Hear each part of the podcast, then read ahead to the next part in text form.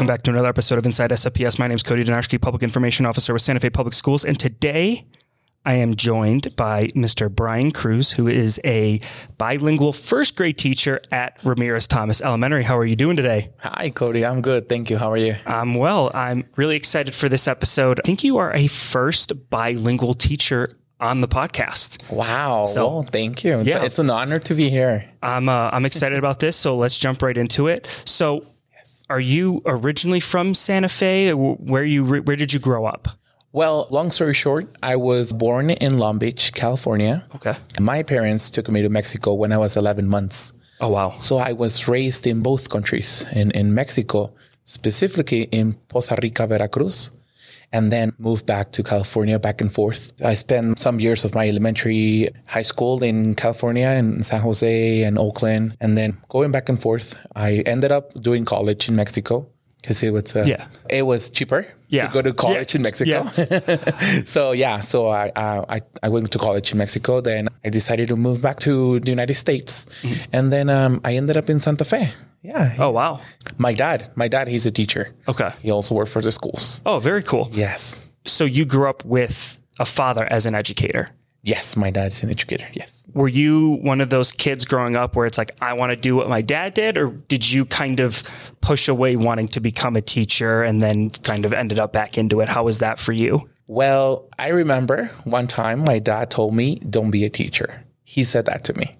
I ended up being a teacher. I, I really loved my profession, my my career. Uh, went to school. I'm also an engineer. Oh wow. Yeah. Is that what you went to college for? I went to college for engineering. Oh, wow. And then I decided third semester of engineering, I decided to go to uh, education school. So I did. Um, I was going every Saturday to school for education, and Monday to Friday I was doing engineering. It sounds crazy. I did both at the same time, but yes, I um, I graduated from both. Oh I wow. got my my uh, my major in both. That's incredible. What was it like, kind of going back really quickly? What was it like for you? Did you go to school between the US and Mexico? Like, were you kind of going back and forth between going to school in Mexico and going to school in California?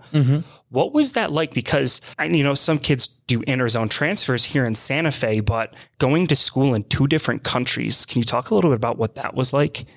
It was it was a big impact to me. So, for example, sixth grade, right? Um, I went to Mexico. All of a sudden, I took a flight. Three hours later, I was in California, and going to school the next day. It was a big impact for me, in, in the cultural way. It was it was a big impact.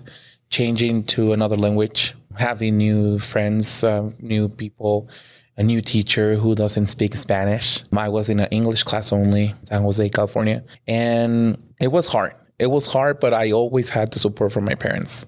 They were always there. My dad was at the same school, elementary school. Okay. So he was there to support me. They always said, uh, do your best, do your best. And yeah.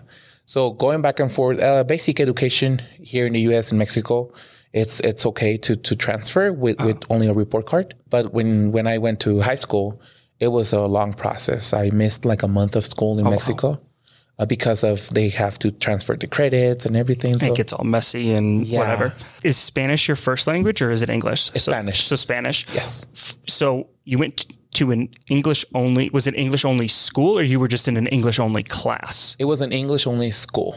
So as a and and I've never really been able to ask this, kind of getting a little insight as a Spanish speaking student going to an English only school or English only class. What does what is that like? And it, it's hard for me to even think about, and for a lot of people that you know when I went to school, it just spoke English, and Yeah. that that that was my language. That's what I grew up with. But for someone who isn't a native English speaker and only speaks Spanish, what is that like for you as a student? Oh, well, going back, um, it was hard.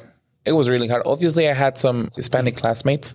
They were translating for me. They were helping me with that. My teacher, um, he was, yeah, helping me with a lot of pictures, a lot of things. I wasn't speaking English, but just a little bit. Yeah. because because um, when we were in Mexico, Mexico, my my parents um, sent me to English classes over there, so I don't. There's a saying that if you don't use it, you lose it. Yep. So that was the whole reason why they sent me to English classes. But it was it was um, it was hard. Honestly, it was hard. Back then, there was not a lot of resources. There was Google was brand new, probably.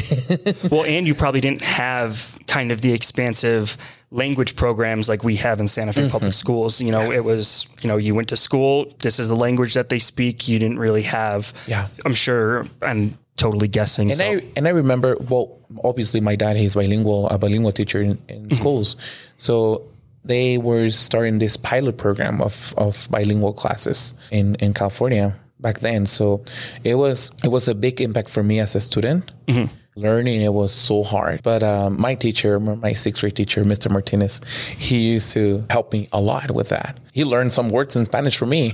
Oh, that's good. So it was kind of mutually beneficial. You Yeah. taught him, he taught you. Yeah. That that's great. So your dad and your family moved to Santa Fe when how old were you around? that was back in twenty, probably like twenty fourteen.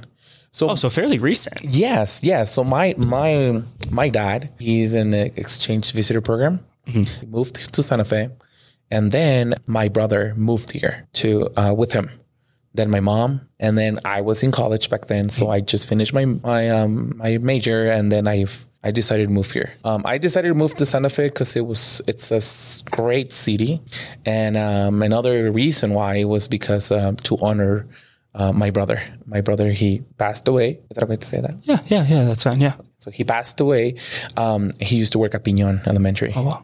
Yeah, and I moved to Santa Fe to honor him because he his dream was to live in Santa Fe forever. So that's another reason why I decided to move to Santa Fe. It's touching. And Yeah. and he was a teacher, obviously as well. He was an uh, an EA. yeah. He was an EA and pre-K. And yeah, I mean, um, When you moved to Santa Fe, were you set on becoming a teacher, or did like that? Did your degree in engineering kind of come back where you're like, oh, should I? no, I was already I was already working in Mexico for um, almost three years. Okay. as a teacher over there. I wasn't a f- uh, like a full time contractor of the schools. Um, I I I was only going to teach some English to my students. So um, I, I did that for almost three years. Then um, then I moved to Santa Fe. I started at Sweeney as a substitute teacher uh, for a third grade class, and then um, I moved here to Ramirez Thomas. And how many years have you been here at Ramirez Thomas? Uh, this is my fifth year. okay. Yeah, Ramirez Thomas as a first grade teacher. And have you been first grade the whole time? Yes, yes. Have you only done elementary? I did. Um, I did. Yeah, K six. So you've been a K six teacher your entire career. Yeah, I mean, I in Mexico I used to teach all K six teacher uh, students. I did one semester teaching English to and at my engineering school in Veracruz. There was this class of engineering. They wanted to learn more English and more reading comprehension, so I went and support them with some some paragraphs, some some readings about engineering. So that was only six months. So I can say that I yes I taught college for six months only. For six months, yeah. Hey, hey, that's all you have to say, though. I taught college. That's all that matters. Why? I'm curious. Did you know that you wanted to do K six, or were, was it just kind of what you started doing and what you stuck with? No, I really wanted to do K six. I, I really wanted to do K six. I think I wanted to do more like fourth, fifth, and sixth grade. But then I got the job here in first grade, and um, it was hard. The first year was hard, but then and then uh, nowadays it's easy. I love it. But yeah, I I wanted to do a lot of K six only. Yeah, Yeah. that's that's fascinating to me. How every everyone who is taught kind of has like their kind of niche grades where it's like, oh, I loved middle school, didn't like elementary, didn't like high school, or I love high school, didn't like middle school, only do K six, didn't do anything more. Mm-hmm. Every teacher kind of has their own like grade range that they really love, and then they like, I don't want to touch anything else other than like kind of the the grades that I'm that I'm in. What was it like? I think you're one of the first teachers. I know I had um, Miss Cahill on a little while ago, but what was it like for you as a first grade teacher teaching kids through the pandemic? Because I know I asked Erica on the previous episode, uh, or Erica Miss Martinez, I asked this, the principal at Chaparral, um, what it was like to be a principal at that time. And I know she was a pretty new principal uh, the year of the pandemic. But what was it like for you as a first grade teacher? Because you're working with six year olds, right? Yes, six six year olds who it's really like their second year in school because they had kindergarten. This was their their second year of school, so they're still fairly new in the school environment. And then now we're telling them, "Hey, you're having to to learn in the pandemic." What was that like for you as a as a teacher? Oh, that's that's a Probably a loaded question. yeah. um, it was it was hard at the beginning. Yeah, because because like you said, they're on this uh, beginning years of being in school, right? And first graders at the beginning of the year, they like to play a lot. Yeah. Play, run, jump, everything. We were first graders, right? Yeah. So we used to do that. But it was during the pandemic, it was hard at the beginning. But then students, once they go in the routine, that once they get into the routines, they get better. So for me, it was in the pandemic, like having them seated in a specific space at their house.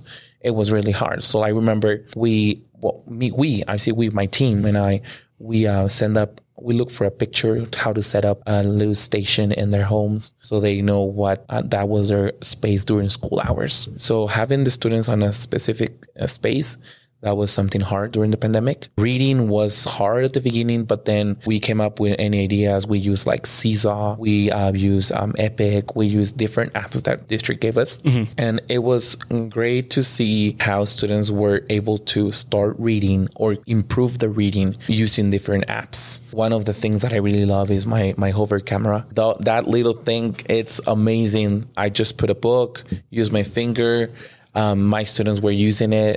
Well, they didn't have one. I was Yeah. using it to them.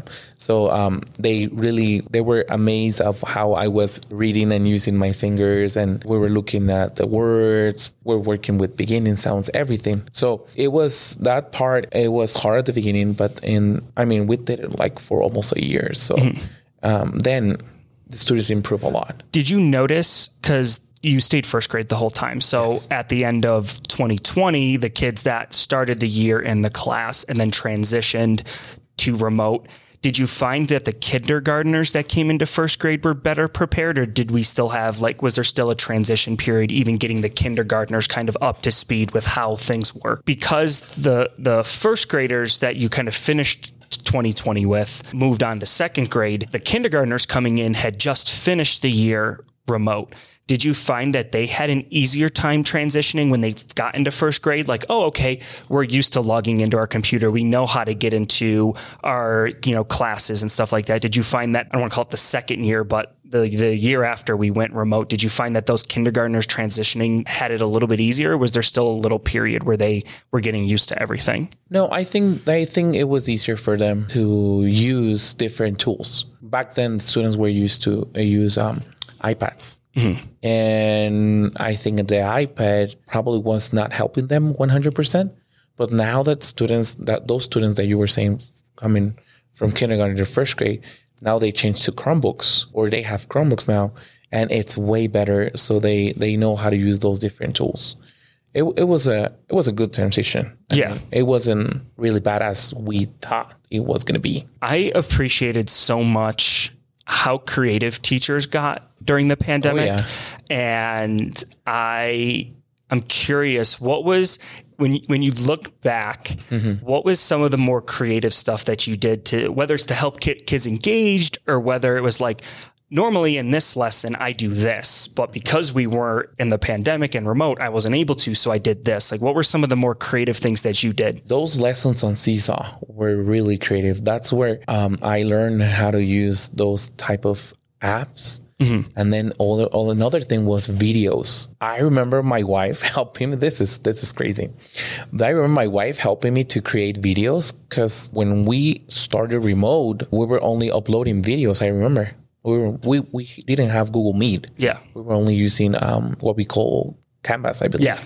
Um, open access Canvas. So I remember my wife holding the iPad on top of me. She was pregnant and she was holding the iPad. I was doing my calendar uh, session with a math lesson. I was doing my calendar, moving everything. And I remember one time she, and this wasn't one of the videos, she said, Are you, ya acabaste? Are you done? I was like, No, no, no, hold it right there. Don't move. I'm, I'm, I'm doing my video. Don't move it. I was like, and then it was hard because those those videos were like eight and minutes or plus. Yeah. And then the editing. That's where I learned how to edit videos. So that I, I started being creative with that. I remember using a lot of like the Padlets with the students. Those different tools. The students were able to learn and I found that part of my creativity to to do with students. I mean, sometimes I use slideshows, right, and like a Google slide for the students.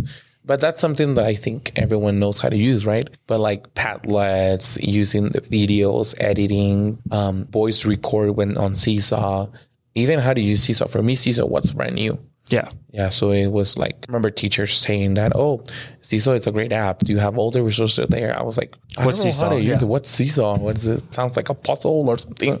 so it was it was hard at the beginning, but then you get used to it. Ramirez Thomas did some really creative things, like the school in general. Because I remember Zhang, the the music teacher, some of the stuff that I saw that she was putting out with those music kids.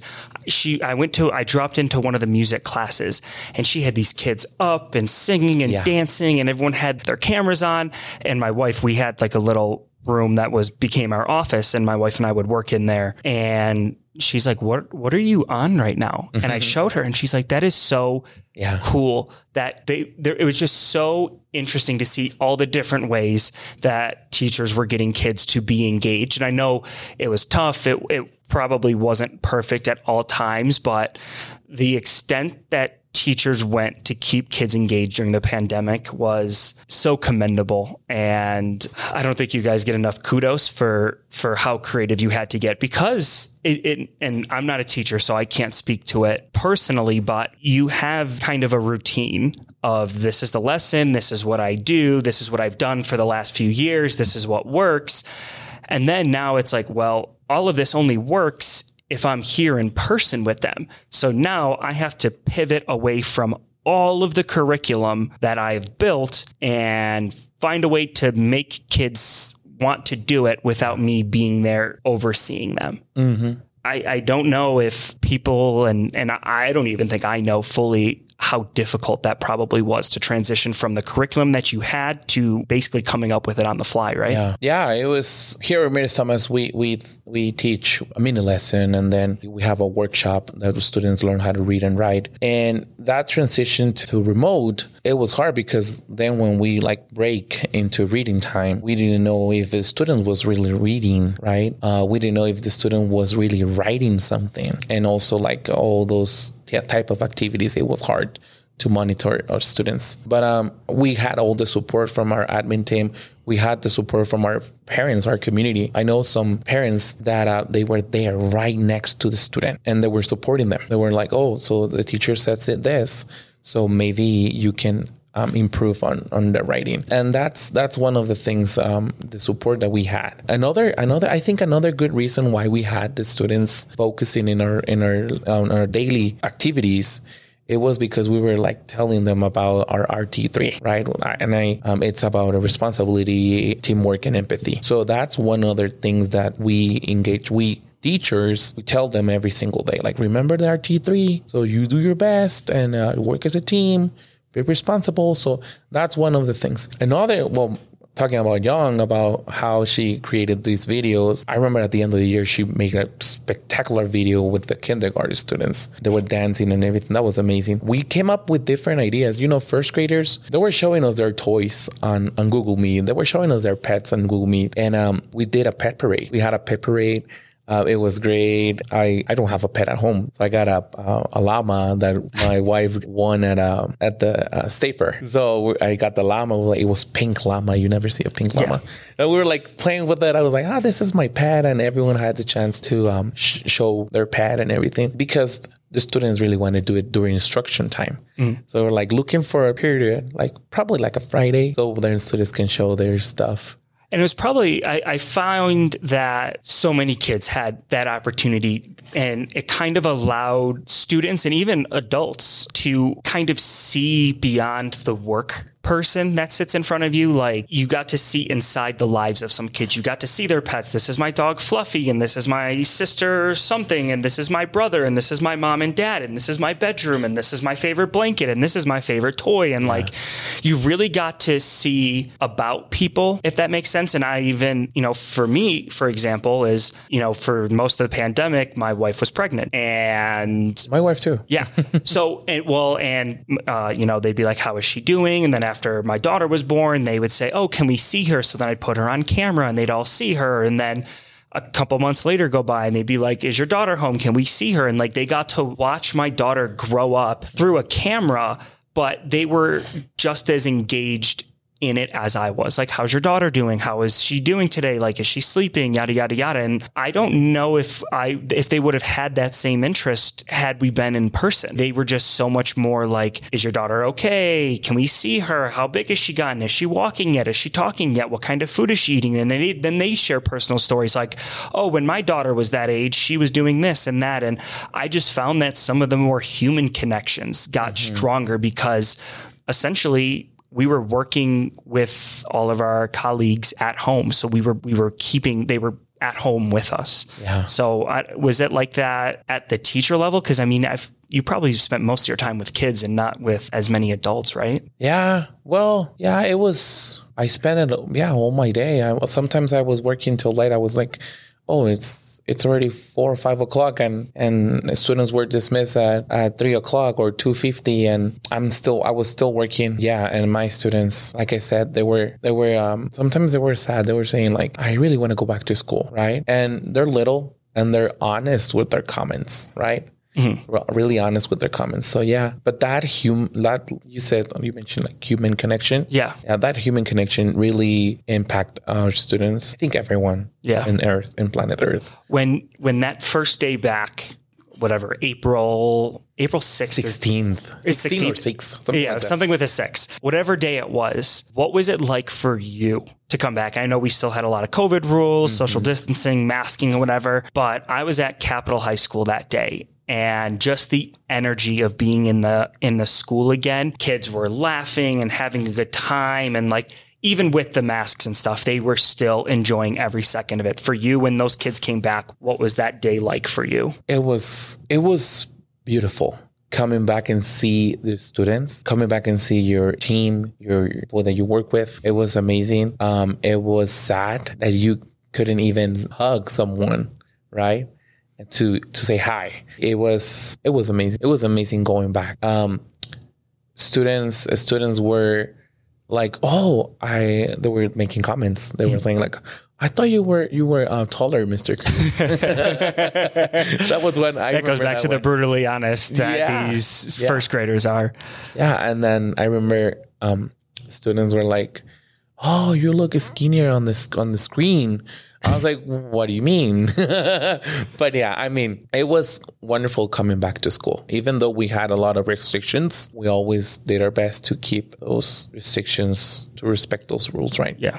But the energy that kids bring to a school building, like even right now, we're sitting in your classroom and there's no kids in here and it's just a room. But when you walk into a classroom with kids, there's just a completely different energy about that room. yeah yeah the energy heart it was good Yeah. it was it was a lot of ha- everyone's happy everyone was happy to be back I love it. Uh, thank you so much for joining me. Uh, you. I am going to finish with the question that I ask all of my guests is what was the best piece of advice or guidance that you've ever gotten from a teacher or we'll say or a mentor? the best advice that I got from a teacher. You can take a second too. So best advice that I received from a from a mentor. Yeah, mentor or a teacher. Yeah, mentor. Everything. Anything that your dad told you? I'm sorry. I'm just have a plan B ready. Yeah, plan B ready for teachers. That's something. Um, If you want to do that, yeah. well, it could be like have a plan B ready, especially because you never know what's going to happen throughout a day. You could think that you're going to teach this lesson and that doesn't really happen. So if you want to, um, I think I think the best advice that a mentor gave me, uh, it was um, to always have a plan B. You never know what's going to happen. You never know if all the students are going to be here, right? Uh, but always to have a plan B. Obviously, we set up everything. We have our plans for the whole week, but you never know. So always to have a plan B. That was one of the, I remember one of my mentors that told me that. Yeah.